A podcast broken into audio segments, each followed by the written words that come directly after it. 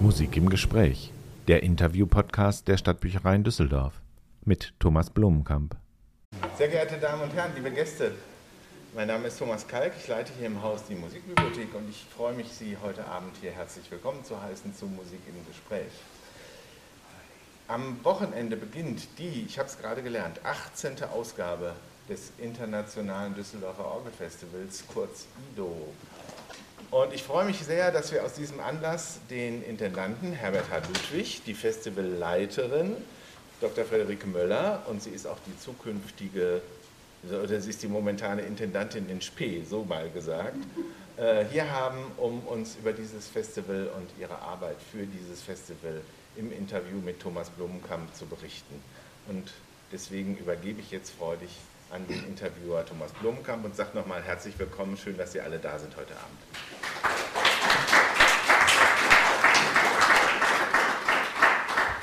Ja, guten Abend und auch von meiner Seite ein herzliches Willkommen zu unserem Abend heute mit gleich zwei Gästen. Ich glaube, das haben wir nicht oft. Ähm, ich will kurz sagen, wie wir den Abend gestalten wollen. Er wird äh, fünfteilig sein, wenn man so will. Ein kleines Präludium wird sich im Gespräch mit den beiden Menschen befassen, die zu meiner Rechten sitzen. Äh, dann gibt es etwas Musik, das wird alles nochmal angekündigt natürlich. Dann einen großen Hauptgang, einen Mittelteil, der sich dann mit dem diesjährigen IDO-Festival beschäftigen wird. Dann wieder einen kleinen Musikblock und zum Schluss als Nachtisch quasi oder als Postludium dann einen Ausblick auf die Zukunft von IDO. Ja, beginnen wir mit der Vorstellung unserer beiden Gäste. Äh, auch wenn die Höflichkeit es anders äh, verlangen würde, würde ich äh, mit Herrn Ludwig beginnen, weil er ist der Erfinder dieses Festivals. Äh, Herr Ludwig, Sie kommen, haben Sie mir erzählt, aus Mülheim. Äh, Sie waren in Ihrem Berufsleben Ingenieur, Sie sind Diplom-Ingenieur, haben unter anderem bei Thyssen gearbeitet.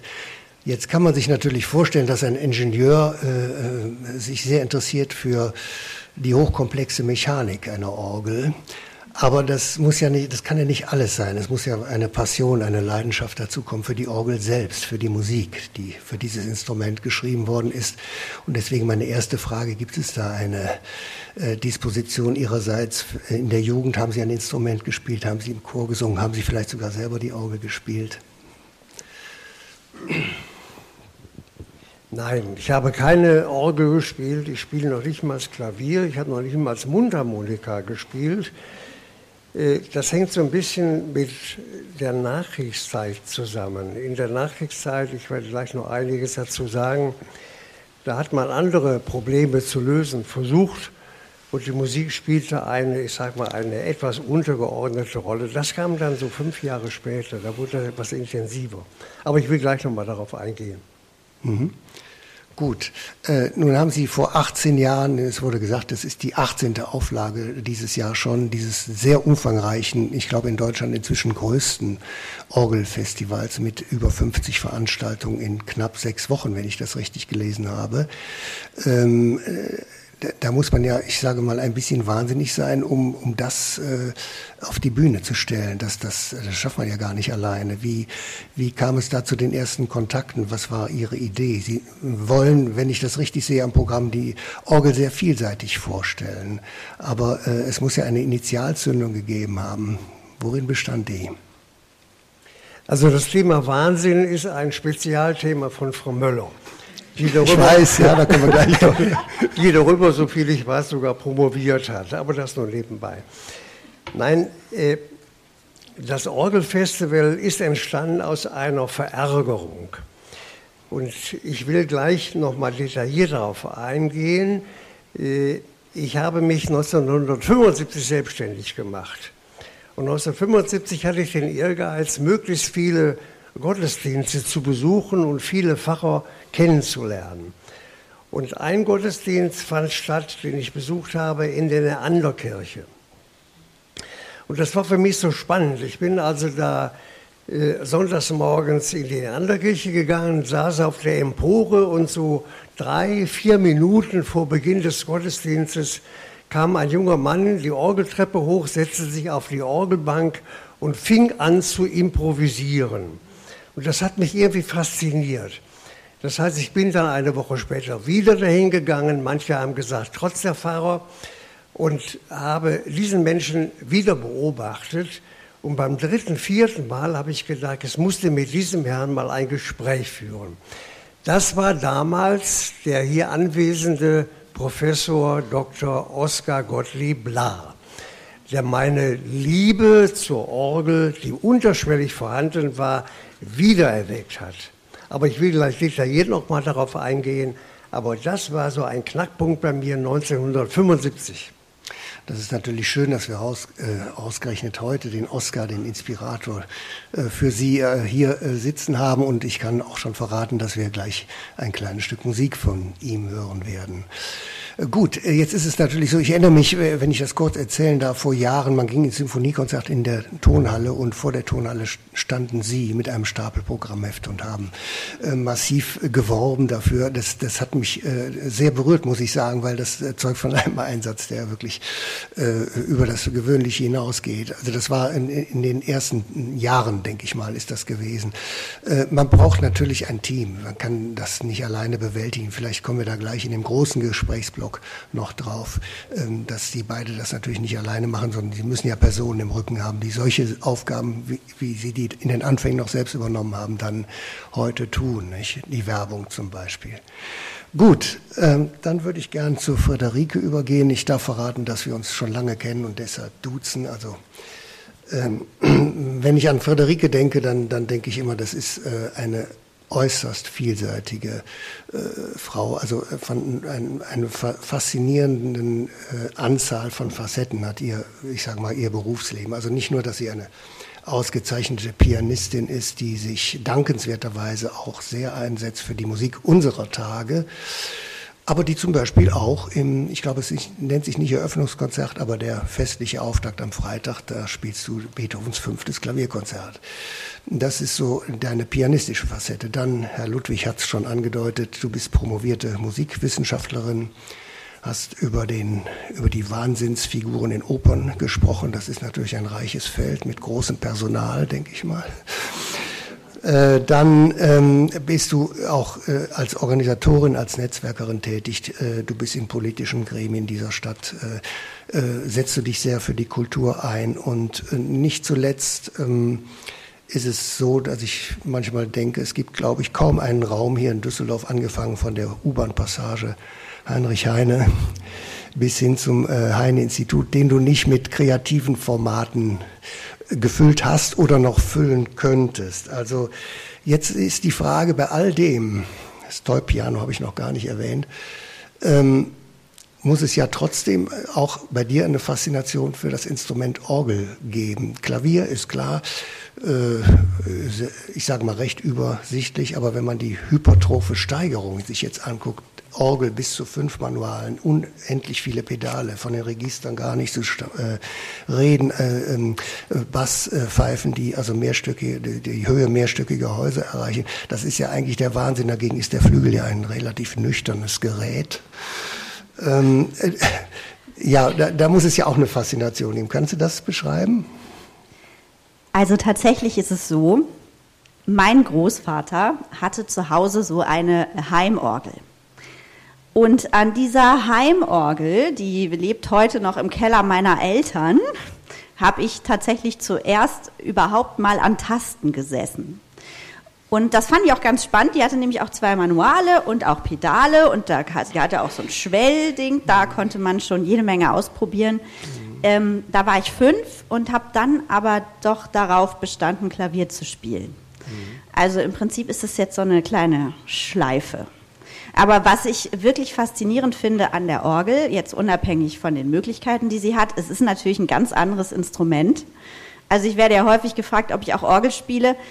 Dann sage ich immer, na ja, also es hat auch Tasten, aber wir könnten auch noch einen Computer daneben stellen, der hat auch eine Tastatur. Also es, da, da, gibt es ja äh, riesige Un Unterschiede auch von der ganzen Körperlichkeit am Instrument. Aber ich finde das Unglaubliche und auch das, was mich an diesem Orgelfestival fasziniert, ist, dass die Orgel ein Instrument ist, was für einen bestimmten Raum gebaut ist. Es klingt der ganze Raum, weil man dieses Instrument dafür gebaut hat. Mhm. In, in, der Regel für den großen sakralen Raum natürlich, ne? wenn man mal von einigen Philharmonien in der Umgebung absieht. Äh, ja, natürlich. Ähm, das ist ein faszinierendes Instrument, keine Frage. Äh, ich erinnere mich übrigens auch, äh, wo du das gerade erzählst, mit den äh, Großeltern, auch mein Großonkel in Geldern hatte ein solches Harmonium, äh, das er etwas despektierlich Psalmenpumpe nannte. Das fand ich einen sehr mhm. netten Ausdruck. Mhm. Ja, gut, äh, vielleicht reicht das oder wollt ihr noch was zufügen zu eurer Biografie, zu euren Personalien? Sonst würde ich sagen, können wir schon einsteigen in den ersten kleinen Musikblock. Würdest du den ankündigen? Ja, den äh, muss ich aber ganz besonders ankündigen, weil äh, also dieses ganze Orgelfestival, wie wir jetzt schon am Anfang dieser Unterhaltung sehen, gäbe es ja überhaupt nicht ohne Oskar Gottlieb La und auch mich gäbe es in diesem Orgelfestival nicht ohne Oskar denn ich kann mich noch gut daran erinnern, er sprach mich vor äh, fünf Jahren, da haben wir gemeinsam irgendwie zufälligerweise ein Konzert in der Tonhalle besucht, an, äh, ob ich denn das Ido-Festival kennen würde. Da wäre eine Festivalleiterin gesucht. Ob ich nicht Lust hätte und mir das nicht vorstellen könnte. Und das ist der Anknüpfungspunkt, warum es mich in diesem Ido-Festival überhaupt gibt. Ja, eine schöne Idee natürlich, über die Glocken äh, die Orgel nach außen zu bringen. Ähm, wollen wir zum Hauptgang schreiten, also das anstehende große Ereignis, äh, das diesjährige Ido-Festival. Ich sagte schon, das die 18. Ausgabe, über 50 Konzerte an den verschiedensten Orten, unter anderem auch in Duisburg habe ich gelesen, äh, in, in vielen Kirchen dieser Stadt. Das ist natürlich eine, eine große, große Bandbreite. Und ähm, meine erste Frage ist, wie kommt ein solches Programm zustande? Gibt es Angebote von außen? Äh, äh recherchieren Sie selber? Hören Sie Leute, die Sie begeistern und einladen? Gerne beide. Ich war mal gespannt, wer jetzt zuerst zum Mikro greift. Also, eigentlich alles. Wir bekommen An Angebote das ganze Jahr über. Dann haben Herr Ludwig und ich beide eine Wunschliste. Dann haben wir noch ein IDO-Team, mit dem wir das Ganze realisieren. Auch die können natürlich Wünsche äußern. Und so ist das ganze Netzwerk, auf dem das ja auch aufgebaut ist, darf äh, sich auch was wünschen. So entsteht das. Und dann gucke ich nochmal kritisch drüber, so würde ich mal sagen. Das heißt, es gibt eine Art Vorstand, das wären Sie beide, aber es gibt wahrscheinlich auch einen Programmausschuss oder irgendein Team, das im Hintergrund auch Ideen sammelt und die unterbreitet oder machen Sie das ganz alleine? Also, wir haben ja, wie ich schon gerade sagte, ein großes Team und mhm. jeder darf auch Wünsche äußern und wir mhm. gucken auch, was man im Rahmen der Möglichkeiten realisieren kann mhm. oder vielleicht lieber mhm. in den nächsten Jahren realisiert. Aber dann das künstlerisch am Schluss dann auszuwählen, das machen Herr Ludwig und ich äh, mhm. partnerschaftlich. Mhm. Die treffen die letztendlich die Entscheidung über das Programm. Herr Ludwig, möchten Sie auch dazu noch was sagen? Ich möchte zwei Anmerkungen machen. Einmal möchte ich Ihre Frage, die Sie soeben gestellt haben, nach den Ursprüngen des IDO-Festivals mhm. noch beantworten und natürlich darauf eingehen, was Sie gerade erfragt haben. Äh, aus der Beantwortung Ihrer ersten Frage geht etwas daraus hervor, wie unser jetziges Programm entsteht. Das ILO-Festival ist ja, wie viele von Ihnen wissen, weltweit einmalig. Das heißt also, es gibt hunderte, um nicht zu sagen tausende Orgelfestivals in der Welt, aber es gibt kein Orgelfestival, was so umfangreich, so vielseitig gestaltet ist, wie das bei uns der Fall ist. Und die Frage werden Sie natürlich stellen, womit hängt das zusammen? Das hängt mit zwei Dingen zusammen. Einmal hängt das mit meiner Liebe zur Orgel zusammen. Wobei die Frage zu stellen ist, wo kommt diese Liebe zur Orgel her? Ich habe soeben schon Oskar Gottlieb Bla erwähnt, der meine, ich sag mal, versteckte Liebe oder verdeckte Liebe wiederentdeckt hat. Ich bin mittlerweile 88 Jahre alt und ich habe in der Nachkriegszeit einen sehr bekannten Menschen kennengelernt, den manche von Ihnen vielleicht vom Namen her kennen. Oskar Gottlieb Bla kennt ihn natürlich vom Namen, Siegfried Reda. Siegfried Reda, Baujahr 1927, kam aus der Kriegsgefangenschaft 1945 hatte einige Orgelstücke komponiert während der Gefangenschaft und kam nach Mülheim-Ruhr als Kirchenmusikdirektor und wollte Orgel spielen, aber es gab keine Orgel. Es gab in der Paulikirche ein Harmonium und Jahre später ist dann die große Orgel in der Petrikirche gebaut worden. Aber dieser Mensch, Siegfried Reda, der hat mich indirekt, ohne dass ich das wusste, sehr stark beeindruckt und beeinflusst. Einer seiner Schüler war übrigens Wolfgang Hufschmidt, dem ich, mit dem ich befreundet war. Aber da kommt, meine ist so ein bisschen meine Liebe zur Orgel her. Punkt eins. Punkt zwei. Ich habe soeben erwähnt, dass ich 1975 Oskar Gottlieb Bla kennengelernt habe. Und nach einer gewissen Zeit hat mich seine Frau, die Margret Bla, angesprochen und gesagt, wir haben einen Freundeskreis. Möchten Sie nicht kandidieren für den Vorstand des Freundeskreises? Und da habe ich gesagt, ja, okay, mache ich gerne. Und wir haben dann, Oskar Gottlieb Blau und ich, in Vorstandssitzungen häufig versucht, etwas Neueres durchzuführen oder die Kirche anders zu präsentieren. Und das war immer sehr schwierig, weil der Vorstand zu der Zeit von der Kirchengemeinde majorisiert wurde. Wir haben also oft nach Vorstandssitzungen telefoniert und haben uns gegenseitig unser Leid beklagt. Jedenfalls habe ich einmal, das werde ich nie vergessen, während einer Vorstandssitzung der damaligen Pfarrerin Renate Zilian gesagt, Frau Zilian, sollten wir nicht mal in der Altstadt, an der Treppe oder auf dem Burgplatz eine Veranstaltung durchführen, um die Kirche zu präsentieren. Und da hat Frau Zilia mich ganz groß angeguckt und gesagt, Herr Ludwig, das sind alles nicht unsere Gemeindemitglieder. Und das war für mich ein Knackpunkt. Da habe ich gedacht, das ist nicht mehr deine Heimat, die Neanderkirche. Ich habe mich dann ich habe mich dann befreundet oder angefreundet mit dem, was die Friedenskirche gemacht hat. Und dort ist dann vor 20 Jahren der Verein Psalite Cantate gegründet worden und zwei Jahre später das IDO-Festival. Und jetzt will ich ganz kurz, Herr Blonkamp, wenn ich darf, nochmal darauf eingehen, warum IDO-Festival, warum überhaupt? Ich habe mich zu der Zeit häufig darüber geärgert, dass in Düsseldorf großartige Orgelkonzerte präsentiert wurden und durchgeführt wurden und manchmal saßen da nur 15 Leute. Abgesehen von den sommerlichen Orgelkonzerten, die natürlich immer gut besucht waren, oder von den internationalen Orgelkonzerten in der Neanderkirche. Aber ich habe auch viele Orgelkonzerte besucht in anderen Stadtteilen Düsseldorfs und da saßen manchmal 15 bis 20 Personen. Und das hat mich geärgert. Ich komme so etwas von der Berufszeit her aus dem Marketingbereich. Ich habe dann häufig den Organisten gesagt, ihr müsst mehr Marketing betreiben. Und da haben die gesagt, Marketing? Haben wir nicht gelernt. Was ist das? Und ich habe damals einfach böswilligerweise gesagt, also wenn ihr immer nur Bach und Buxtehude und Max Reger und Messiaen und wie diese guten Leute alle heißen, spielen, dann müsst ihr euch nicht wundern, dass ganz viele musikinteressierte Menschen nicht zu euren Konzerten kommen. Und da kam mein Gedanke, was muss man denn machen, um, ich sag mal, diese etwa 400, 500.000 musikinteressierten Düsseldorfer zu Orgelkonzerten zu bekommen? Und das ist ganz einfach. Wenn man einem Jazzfreund sagt, heute Abend ist ein tolles Konzert, Bach und Messiaen, dann sagt er, das ist was für meine Großmutter, da gehe ich nicht hin. Außerdem sagt er, das ist Kirche, da gehe ich erst recht nicht hin.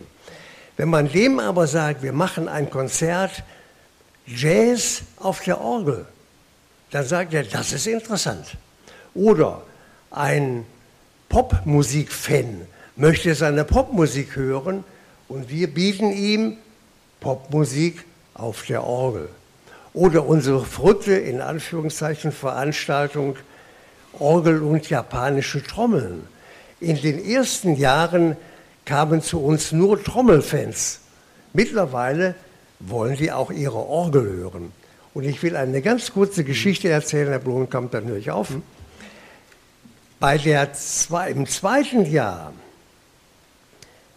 wo diese Veranstaltung Orgel und japanische Trommel in der Friedenskirche stattfand, kam in der Pause ein junges Ehepaar zu mir und hat gesagt, sagen Sie mal, zwischen diesen Trommelstücken, da hat es ein eigenartiges Instrument gegeben. Was war das? Und dann habe ich gesagt, gucken Sie mal, dieses große Ding da oben, das ist eine Orgel. Die waren 35 Jahre alt, schätzungsweise, und hatten vorher noch nie eine Orgel gehört. Und das hat sich mittlerweile ganz gewaltig geändert. Wir werden also immer wieder erleben, wenn bei diesen Veranstaltungen Orgel und japanische Trommeln, wo dann 400, 500, 600 Besucher kommen, wenn die Orgel zu kurz kommt, beschweren sich die Besucher. Mhm. Ja, da, damit sind wir dann bei den Inhalten und natürlich beim Programm und auch den Besuchern. Ich habe die ganze Zeit darüber nachgedacht, ob meine Großmutter sich Messiaen gerne angehört hätte, weil sie eben sagten, das wäre was für Großmütter, Bach und Messiaen. Glaube ich auch eher nicht. Äh, meine ja, auch nicht. Ne, eher, eher nicht.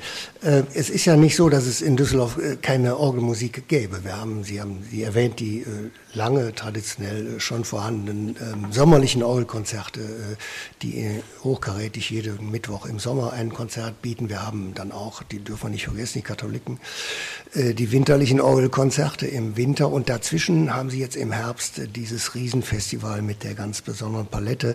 Sie haben jetzt den Jazz erwähnt. Ich habe gelesen, es gibt auch Beatles-Hits auf der Orgel zu hören. Es gibt, äh, und das hat mich wirklich überrascht, Orgel und Mandoline. Und da muss man erstmal drauf kommen. Also ich meine, was gibt es denn da für Stücke, Friederike? So, jetzt, jetzt kommt mein Part. Ja.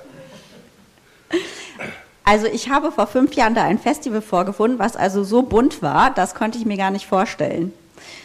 Man muss aber sagen, ich würde sagen, Herr Ludwig ist wirklich ein Vorreiter weil sehr, sehr viele Festivals gehen inzwischen in die Richtung, dass sie eben doch ein sehr diverses Programm für ein sehr heterogenes Publikum anbieten, inklusive den Riesenfestivalschiffen wie zum Beispiel dem Beethovenfest in Bonn die machen eben auch nicht nur die neuen Beethoven-Symphonien, obwohl die da immer vorkommen und ich natürlich der größte Fan bin.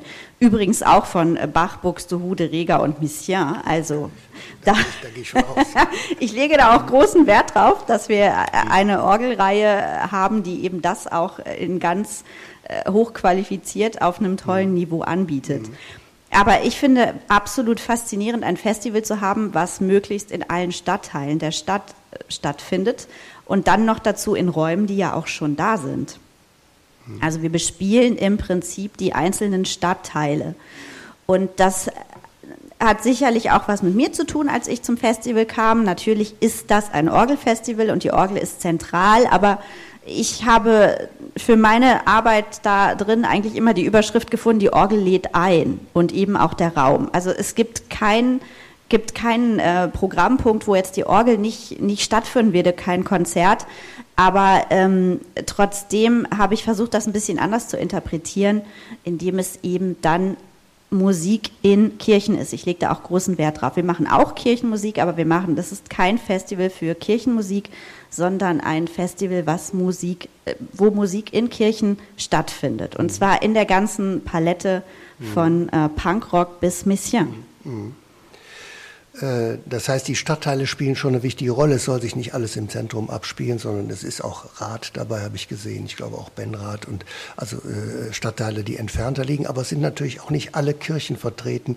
Da stellt sich die Frage, sind da die Orgeln nicht von so guter Qualität, dass man da spielen kann? Oder das gibt es ja sicher auch. Man muss ja entscheiden, welcher Organist wird an welche Orgel äh, kommen und ähm, wird er damit zufrieden sein. Es werden nicht alle Orgeln in dieser Stadt äh, äh, hochkarätig sein.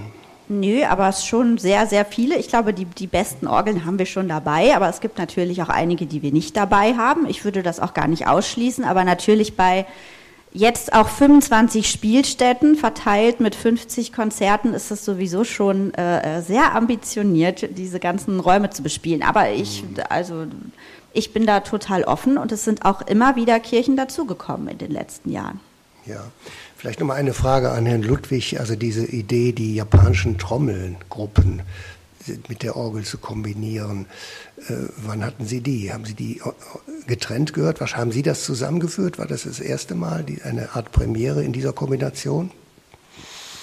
Ich habe vor, vor 20 Jahren einmal eine Veranstaltung durchgeführt und meine Mitarbeiter sagten damals, wir müssen mit einem Knall beginnen. Und da war die Frage, wie beginnt man mit einer solchen Veranstaltung? Und da kam der Vorschlag, Vadukio einzuladen. Ich kannte die überhaupt nicht.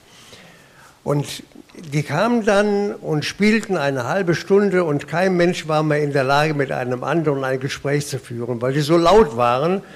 Ja, und die übertönten alles. Und das war so die Geburtsstunde des IDO-Festivals, dass sich einfach diese beiden Frank Duberke und Janette Petersen, die waren damals dabei, fragten, könnt ihr euch vorstellen, etwas mit Orgel zu machen? Und da haben die gesagt, Orgel? Haben wir ja nie gemacht und so. Und daraus ist es entstanden. Das heißt also, wir haben beim ersten Festival schon diese Gruppe Badukio dabei gehabt. Und es gibt ja keine Literatur. Zu der Zeit spielten dann entweder die Trommler, oder aber er spielte ein, ein Organist Orgelstücke. Es war immer nebeneinander. Und mein Wunsch war damals schon, doch irgendwann eine Verbindung herstellen zu können. Das heißt also, ich habe also häufig mit den Organisten gesprochen und gesagt, Mensch, überlegt euch doch mal, könnt ihr nicht die Trommler mit einbauen und umgekehrt, könnt die Trommler nicht die Orgel mit einbauen. Das hat lange gedauert, aber mittlerweile haben wir einen ganz fantastischen Organisten, Hans-André Stamm, der also ganz eng mit diesen Trommelleuten zusammenarbeitet. Und äh, ihm gelingt es also ganz fantastisch, da auch eine solche Symbiose herzustellen. Wir werden übrigens in diesem Jahr, das müssen wir beide noch, Entschuldigung, wir beide noch besprechen, wir haben ja eine ILO-Fanfare, die gibt es seit fünf Jahren. Und in diesem Jahr werden wir möglicherweise vor dem Konzert Badukio in der Johanneskirche diese Ido-Fanfare als Kombination herstellen. Das heißt also auf der Orgel mit Begleitung der Trommler. Das besprechen noch, wir noch, noch Herr Müssen Ludwig, wir beide ne? noch besprechen. Ja, ein bisschen wie in Bayreuth, ne, wenn dann die Pause zu Ende Aber ist. Aber Sie sehen mal, so geschieht ja. das. Dann ja. hat also einer eine Idee, ob Frau Müller oder ich oder wie auch immer, und dann sprechen wir darüber. Und das Fantastische ist in der Zusammenarbeit mit Frau Möller, dass die Frau Möller ganz selten sagt, also lieber Ludwig, das kannst du vergessen. Das ist also Unsinn. Ja, wir, wir ergänzen uns da ganz fantastisch. Und diese Idee, die ist also jetzt ein paar Tage alt, die werde ich natürlich morgen, übermorgen mit Frau Möller besprechen. Und wenn sie sagt, ja, darüber kann man reden, dann werde ich mit, äh, mit äh, Hans-André Stamm sprechen und mit den Trommlern und möglicherweise erleben Sie dann diese Uraufführung jetzt in drei Wochen. Ja, schön. Dann haben Sie also diese Kooperation quasi gestiftet. Das ist schön. Äh, jetzt äh, stellt sich für mich die Frage, wenn man die Wucht äh, kennt, die klangliche Wucht, die japanische Trommelensembles erzeugen, dann fällt mir das schwer, mir das in einer Kirche vorzustellen, ohne dass die einstürzt. Wie, wie ist denn das? Also, wie, wie ist denn da die Wirkung? Also, ich habe es noch nicht gehört, deswegen meine Frage die Kirche wackelt. Ja, aber die Johanneskirche ist ja jetzt auch nicht so klein. Also da ist schon, da geht es schon einiges nach oben, das geht. Gut, dann wäre die nächste Frage jetzt nach dem Publikum. Sie haben da sicher auch einen Überblick inzwischen nach 18 Jahren. Man kann sich vorstellen, dass natürlich eingefleischte Orgelfans in die ich sag mal, traditionellen Konzerte gehen, wo hier europäische Spitzenorganisten alles spielen, was es so zwischen Buxtehude und mindestens Mess ja, gibt. Aber es gibt auch sicher auch äh, Leute, die jetzt zu so einem Konzert kommen, die, Sie sagten das ja im Grunde auch schon, mit der Orgel eher nichts zu tun haben, der Trommel, Trommel wegen hingehen und dann aber vielleicht doch in ein Interesse finden an Orgelmusik. Haben Sie da Beobachtungen gemacht in den letzten Jahren? Ich glaube, dass es das gibt. Äh, ich würde aber sagen, ich habe da jetzt keinen missionarischen Eifer. Hm. Also wir bieten den Leuten die Konzerte an, die sie vielleicht interessieren. Und äh, wer sich für irgendwas interessiert, ist überall herzlich willkommen. Nee, das ist klar. Es muss ja auch nicht hinter allem eine pädagogische Idee stecken, um Gottes Willen. Also äh, prima. Jetzt äh, habe ich gedacht, man könnte vielleicht ein paar Rosinen noch mal rauspicken aus dem Programm. Und ich würde gerne anfangen mit dem eben schon kurz erwähnten ich nenne es mal Auftaktkonzert am Freitag. Äh, da gibt es zwei Beethoven-Konzerte zu hören, und zwar das Violinkonzert und das fünfte Klavierkonzert in S-Dur, gespielt von Frederike. Und diese Konzerte werden begleitet von der Orgel. Das finde ich wirklich mutig und toll. Und da stellt sich mir die erste Frage, was spielt der Organist? Man weiß, also wenn ein Geiger das Beethoven-Konzert einstudiert, bevor er das mit dem Orchester probt, da gibt es ja immer nur zwei, drei Proben, macht er das natürlich mit dem Korrepetitor, der dann den Orchesterpacht als Klavierauszug spielt. Ähnlich ist es natürlich bei den Klavierkonzerten auch, dass ein zweiter Pianist den Orchesterpacht spielt, aber spielt der jetzt wirklich den Klavierauszug oder hat er eine eigene Fassung? Also ich bin total gespannt. Ich könnte dir das aber ehrlich gesagt erst morgen beantworten, weil morgen Mittag kommt er mit dem Zug aus Paris. Ich habe ihm jetzt mehrfach gesagt, welche Ausgabe ich spiele, nämlich mhm. Breitkopf. Und mhm. äh, als wir das Ganze, ich nenne es mal, eingetütet haben vor drei Monaten, ist schon ein bisschen länger her, aber dann war auch klar, welche Stücke stattfinden werden habe ich ihm nur gesagt, nimm den Klavierauszug und eine Partitur und mach was draus. Mal gucken, was der morgen mitbringt. Ich okay, habe keine ja. Ahnung. Sie hören es heute, haben wir Dienstag, morgen ist Mittwoch, am Freitag ist das Konzert, also wenig Proben. Das muss dann flott gehen. Ihr müsst euch gut und schnell verständigen, denke ich. Ne? Ja, aber es ist halt natürlich auch alles äh, ja ein Wahnsinnsvorlauf. Ähm, hm. Wir lassen einen Flügel dafür in die Kirche liefern, ein ganz besonderes Instrument von 1860, einen der ersten Steinway-Konzertflügel überhaupt. Auch der kommt erst morgen dahin. Anders lässt sich das auch nicht realisieren, denn dieses 2,53 Meter lange Instrument steht dann da ja in der Kirche und so weiter. Also äh, in der Tat. Ja, nun ist es äh, natürlich in der Antoniuskirche, übrigens der Oberkasseler Antoniuskirche, ne, ähm, äh, wahrscheinlich auch sinnvoll, weil der Spieltisch der Orgel auch unten im Kirchenraum steht und nicht oben. Sonst wäre das ja wahrscheinlich, wenn der Flügel in der Apsis stehen würde, die Orgel von oben bedient, 100 Meter entfernt. Das Nein, das ginge gar nicht. Das Aber das nicht. sind Deswegen natürlich Sachen, findet es da statt, nehme ich an. Wo ne? ich ja. natürlich sehr darauf achte, wenn ich überlege, welches Konzert in welche Kirche passt, sind dann eben genau solche Fragen ja auch entscheidend. Und man muss sagen, die Antoniuskirche in Oberkassel hat wirklich eine sehr schöne Akustik auch eben für Tasteninstrumente durch diese mhm. Kuppel in der Mitte, wenn man in der Mitte mhm. spielt. Ja, prima. Also zwei große Beethoven-Konzerte am Freitagabend und in der Mitte gibt es das Stück einer französischen Komponistin, habe ich das richtig in Erinnerung? Genau, die, Elsa Barren, die ist ja. äh, in den äh, 90er Jahren verstorben. Also ziemlich. Des letzten frisch. Jahrhunderts? Des letzten Jahrhunderts. Also eine Komponistin des 20. Jahrhunderts. Ja. Des 21. Jahrhunderts. Äh, des, ja. des, des 20. Ja, ne? 20. Hm, Jahrhunderts. Schön. Äh, ich habe, äh, Herr Ludwig, nochmal an Sie die Frage, äh, ein Konzert gesehen, da habe ich nun wirklich gestutzt, und das heißt Orgel und Sandmalerei. Ja. Was haben wir uns darunter vorzustellen? Vielen Dank für diese Frage. Aber daran kann ich auch erläutern, wie ein, solch, ein solches Konzert entsteht. Äh, Frau Möller hat eben schon gesagt, wir haben ungefähr 20 ehrenamtliche Mitarbeiter.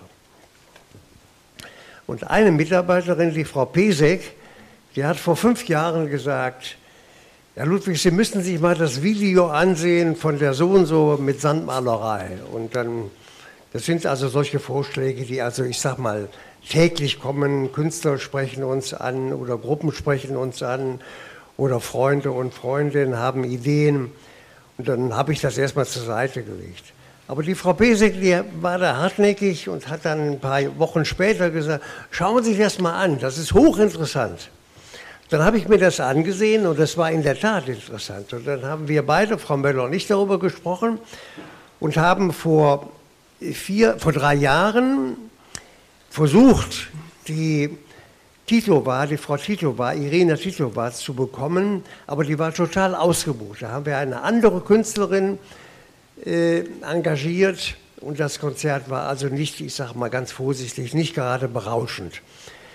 Und dann habe ich vor einem Jahr versucht, diese Irina Titlova, das ist also wirklich eine weltbekannte Künstlerin auf diesem Gebiet, eine Russin, die zu engagieren. Und ihre Managerin hat gesagt, Herr Ludwig, wir haben ein eigenes Programm in 80 Tagen um die Welt. Ich habe das mal gesehen, ein ganz tolles Programm, ist auch hier in Düsseldorf schon mal vorgestellt worden. Aber ich habe damals gesagt, wenn, dann möchten wir Orgel und Sandmalerei haben. Und die haben sich dann ein bisschen schwer getan, aber haben dann eines Tages gesagt, wir machen das. Das heißt also, es wird eine Veranstaltung werden, wo Professor Stangier aus Essen Orgel spielt und wo dann Irina Titova versucht, dieses, was er gespielt hat, zu übertragen. Also darzustellen mit ihrer Sandmalerei und umgekehrt. Sie wird also mit der Sandmalerei einiges darstellen und Stangier wird versuchen, das wiederum aufzunehmen und das in Töne umzusetzen. Das wird also sicherlich eine ganz spannende Angelegenheit. Ich kann Ihnen nur sagen, das wird eine, ein wirkliches Highlight werden. Alleine schon, wie Frau Titova diese Sandmalerei betreibt. Das ist also ganz großartig. Wie, wie wird die Sandmalerei fürs Publikum zu sehen sein? Äh, wir haben einen, einen, einen Lichttisch und sie macht also mit, mit, mit dem Sand, äh,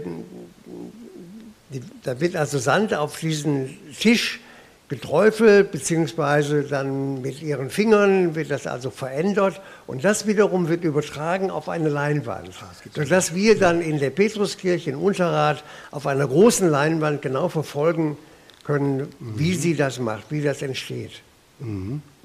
Also etwas ganz Besonderes zwischen den auch sehr großen Projekten. Ich meine, ich hätte auch die Johannespassion gesehen, ist das richtig im Programm?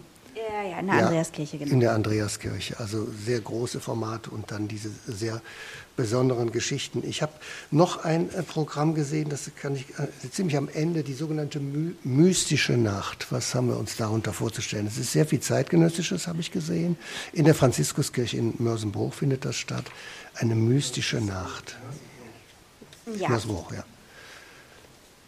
Odilo Klasen, der ähm, Regionalkantor hier, ist eine wichtige Stütze dieses IDO-Festivals also wirklich eine wichtige Stütze. Ich glaube, ich habe heute dreimal mit dem telefoniert und mir noch fünf Nachrichten geschickt. Also es ist wirklich, das brauchen wir auch. Herr Ludwig hatte schon gesagt, wir haben 20 ehrenamtliche Mitarbeiterinnen und Mitarbeiter, dann einige Menschen, die freiberuflich für uns arbeiten und auch demnächst werden wir da noch mal einige Umstrukturierungen machen. Aber ich bin natürlich total angewiesen, dass Leute auch gerne eben ihr Haus öffnen und das macht Odilo Klasen eben auch sehr gerne und kümmert sich auch. Und äh, seine Herzensangelegenheit im Ido Festival ist aber die äh, mystische Nacht und die gibt es auch schon, ich glaube, solange es das äh, Festival gibt. Die ist äh, aus der Gründungszeit und liegt immer ungefähr um diese Zeit, entweder am 1.11. oder davor oder danach. Und das ist tatsächlich eine Veranstaltung, die es äh, eben immer schon gab, die sich im Wesentlichen mit zeitgenössischer Musik beschäftigt. Und wir haben, seitdem ich da bin, ja auch in den letzten Jahren noch viel anderes Neues mit zeitgenössischer Musik im ganzen Festival auch realisieren können, bis hin zu einem Orgelconcertino, was wir letztes Jahr in Auftrag gegeben und uraufgeführt haben. Mhm. Mhm. Gut, vielleicht noch eine letzte Facette. Ähm, es gibt auch durchaus ein kleines pädagogisches Programm, Orgel für Kinder habe ich gesehen. Das macht, glaube ich, Herr Bellmann in der Andreaskirche. Und es gibt eine... Max. Entschuldigung, in der Maxkirche. Und äh, es gibt eine Exkursion auch. Können Sie noch was zu der Exkursion sagen, die ja, stattfindet? Das ist Herrn Ludwigs Gebiet. Also wir machen mhm. das schon so, wir machen, also wir haben schon Arbeitsteilung. Jeder hat auch bestimmte Künstlerinnen und Künstler, mit denen er äh, bespricht, verhandelt. Und die Exkursion ist Herrn Ludwigs Gebiet. Also wir führen in der Regel durch Corona etwas beeinflusst zwei Orgelexkursionen durch. Einmal so Mitte des Jahres eine vier-, fünftägige Orgelexkursion und während des Festivals eine eintägige Orgelexkursion von Anfang an.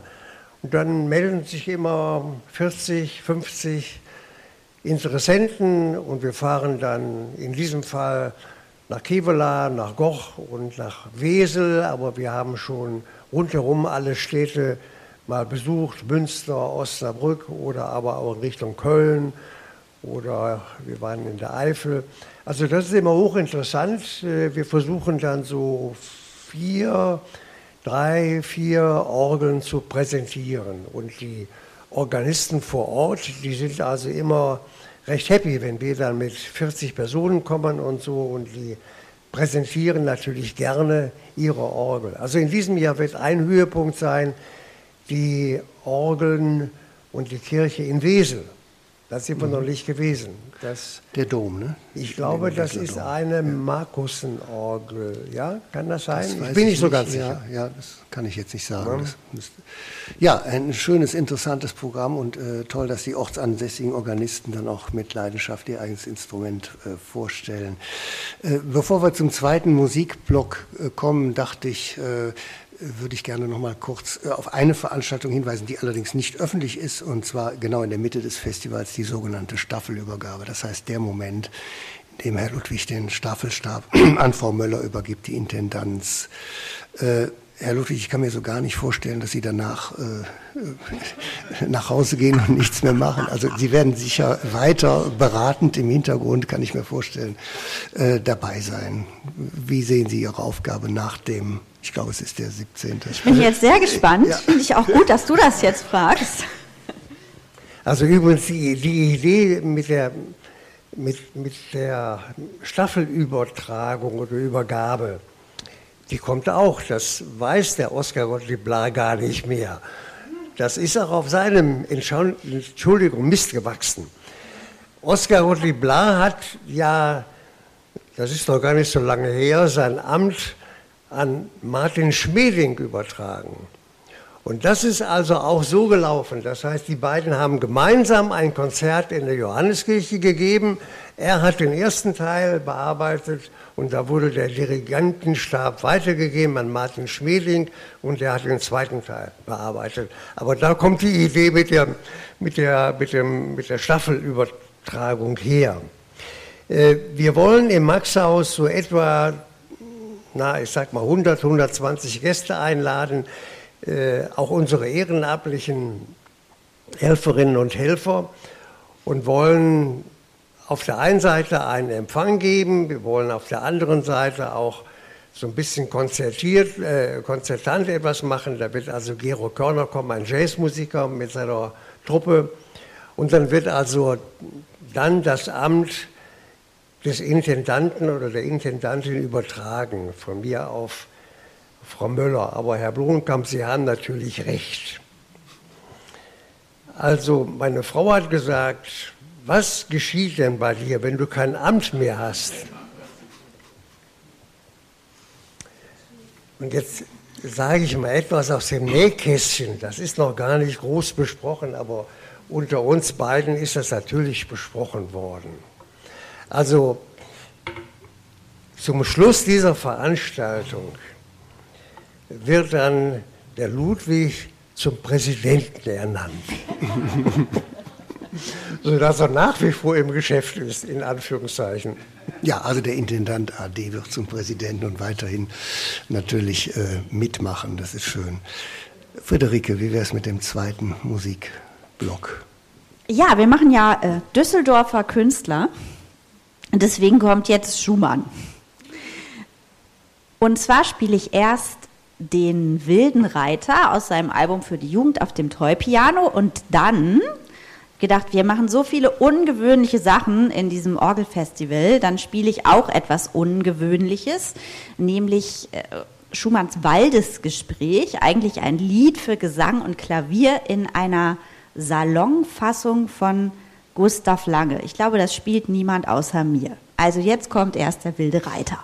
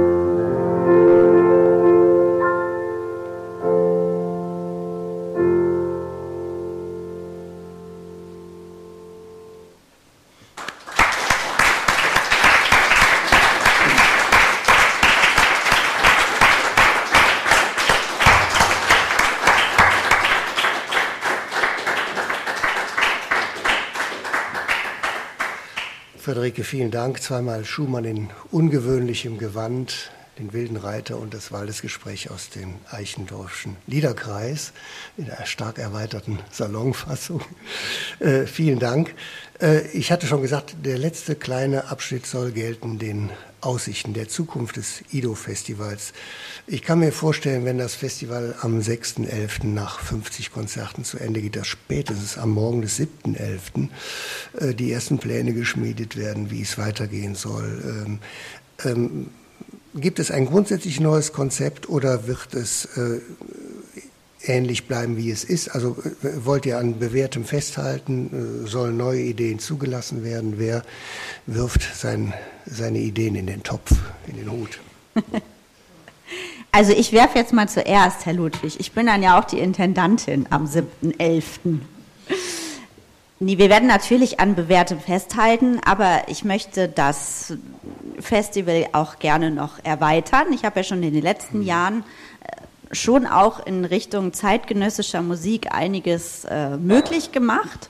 Das soll aber dann dazu kommen. Das finde ich aber auch wichtig für ein Festival, was eben im 21. Jahrhundert stattfindet, dass es das eben auch abbildet ohne irgendwo anders irgendwas wegzunehmen. Und was ich äh, noch realisieren möchte, ist ein kleiner Festival-Schwerpunkt, wahrscheinlich an einem Wochenende dann im nächsten Jahr innerhalb des Festivals, wo wir uns mehr mit äh, elektroakustischer Musik auseinandersetzen und auch eine Clubnacht machen werden und solche Dinge. Das klingt spannend, vielen Dank. Herr Ludwig, ähm, eine letzte Frage noch, das ist immer natürlich die Frage nach, nach dem Geld. Äh, wie, wie ähm, wird das Ganze finanziert? Sie müssen Honorare bezahlen. Sie müssen, ich weiß nicht, in den Kirchen hoffentlich keine Miete bezahlen. Ähm, Sie müssen Programme drucken. Äh, Sie müssen Werbung machen. Das kostet alles einen Haufen Geld. Haben Sie Unterstützung von Seiten der Stadt, von Sponsoren und so weiter? Oder sind Sie selbst der Hauptsponsor? Wie sagt man, über Geld redet man nicht. Man muss es doch leider. Aber Sie haben völlig recht, Herr Blobenkamp. Also die ersten zehn Jahre, die waren, das waren harte Jahre. Das waren ganz, ganz harte Jahre. Und ich habe mal gesagt, mit dem Festival, das ist so wie bei einem jungen Ehepaar, was sich Kinder wünscht. Und dann kommt ein Kind auf die Welt und dann merkt der Ehemann, dass also dieses Kind nachts nicht durchschläft und dass das Badezimmer immer belegt ist und dass es überall stinkt und so. Und dann sagt er, also liebe Maria, so habe ich mir das nicht vorgestellt. Aber da kann man ja nicht sagen, zurück mit dir. Und mit dem Festival war das genauso. Ich habe gedacht, nach zwei, drei Jahren, dann sagen die Düsseldorfer Organisten und die Stadt, die sagen, ein großartiges Festival und brauchen Sie Geld und auf welches Konto sollen wir das überweisen? Und die haben alle gesagt, ja, nee, machen Sie erstmal, machen Sie erstmal. Und das hat also über zehn Jahre gedauert. Und erst in den letzten Jahren hat sich sowohl die Stadt Düsseldorf als auch die, das Land sehr positiv uns gegenüber verhalten. Wir werden mittlerweile von der Stadt Düsseldorf unterstützt und auch von, von der Bezirksregierung. Also insofern haben wir, ich sage das mal sehr vorsichtig, einen gewissen Punkt erreicht, wo wir sagen, wir können sehr positiv in die Zukunft schauen. Wir wollen natürlich auch nicht die Eintrittspreise, ich sage mal, verdoppeln. Äh, wir können mit den Eintrittspreisen, alle, mit, den Eintritt, mit dem Verkauf der Eintrittskarten natürlich nicht das Festival finanzieren.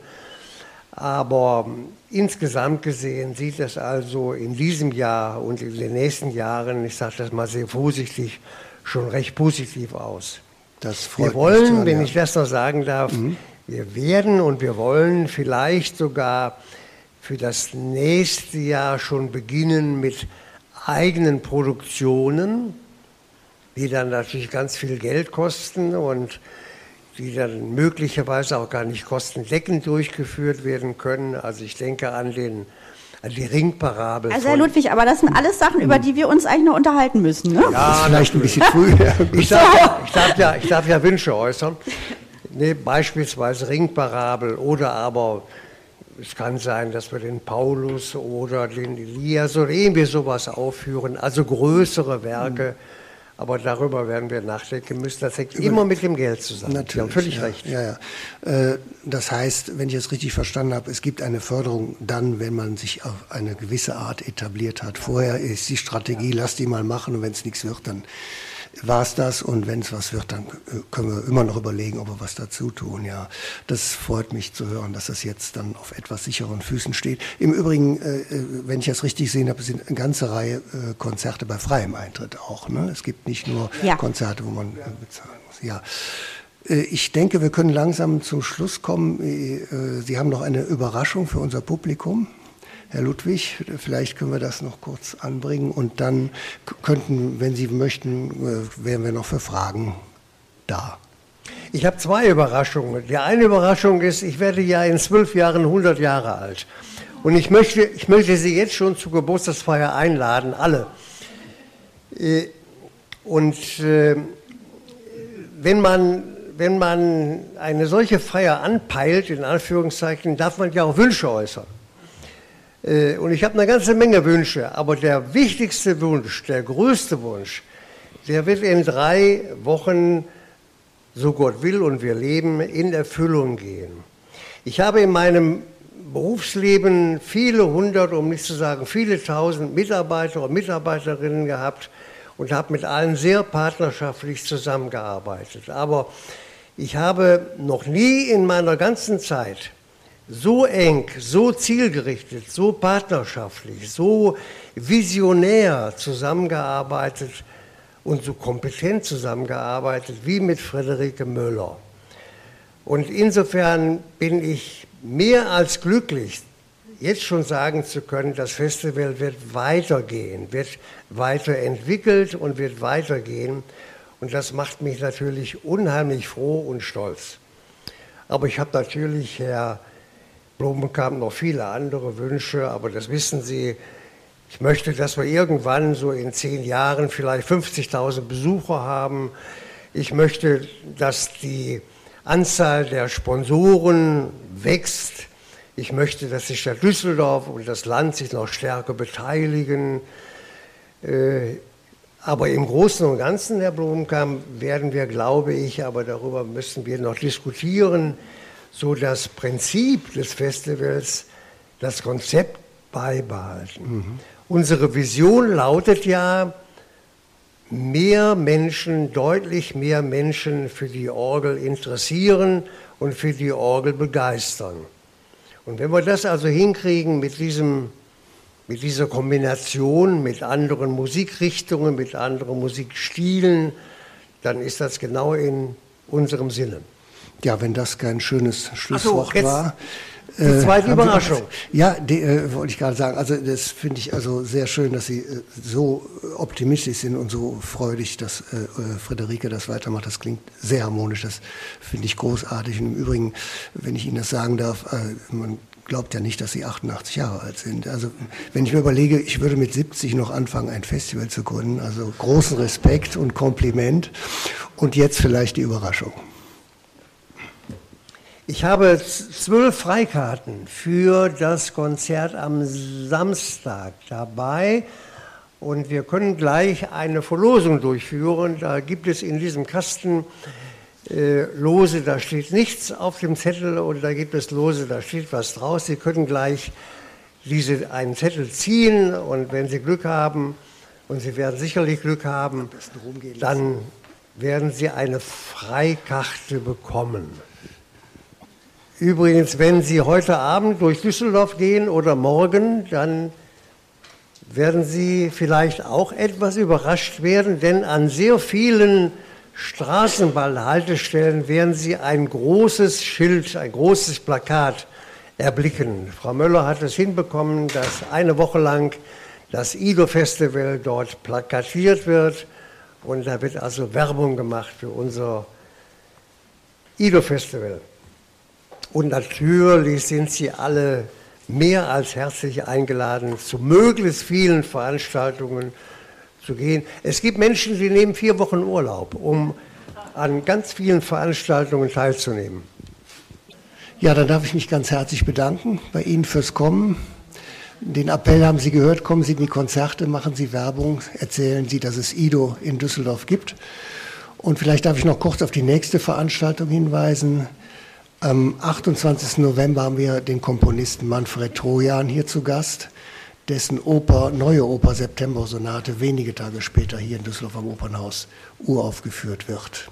Er wird mit mir über seine Arbeit reden. Herzliche Einladung.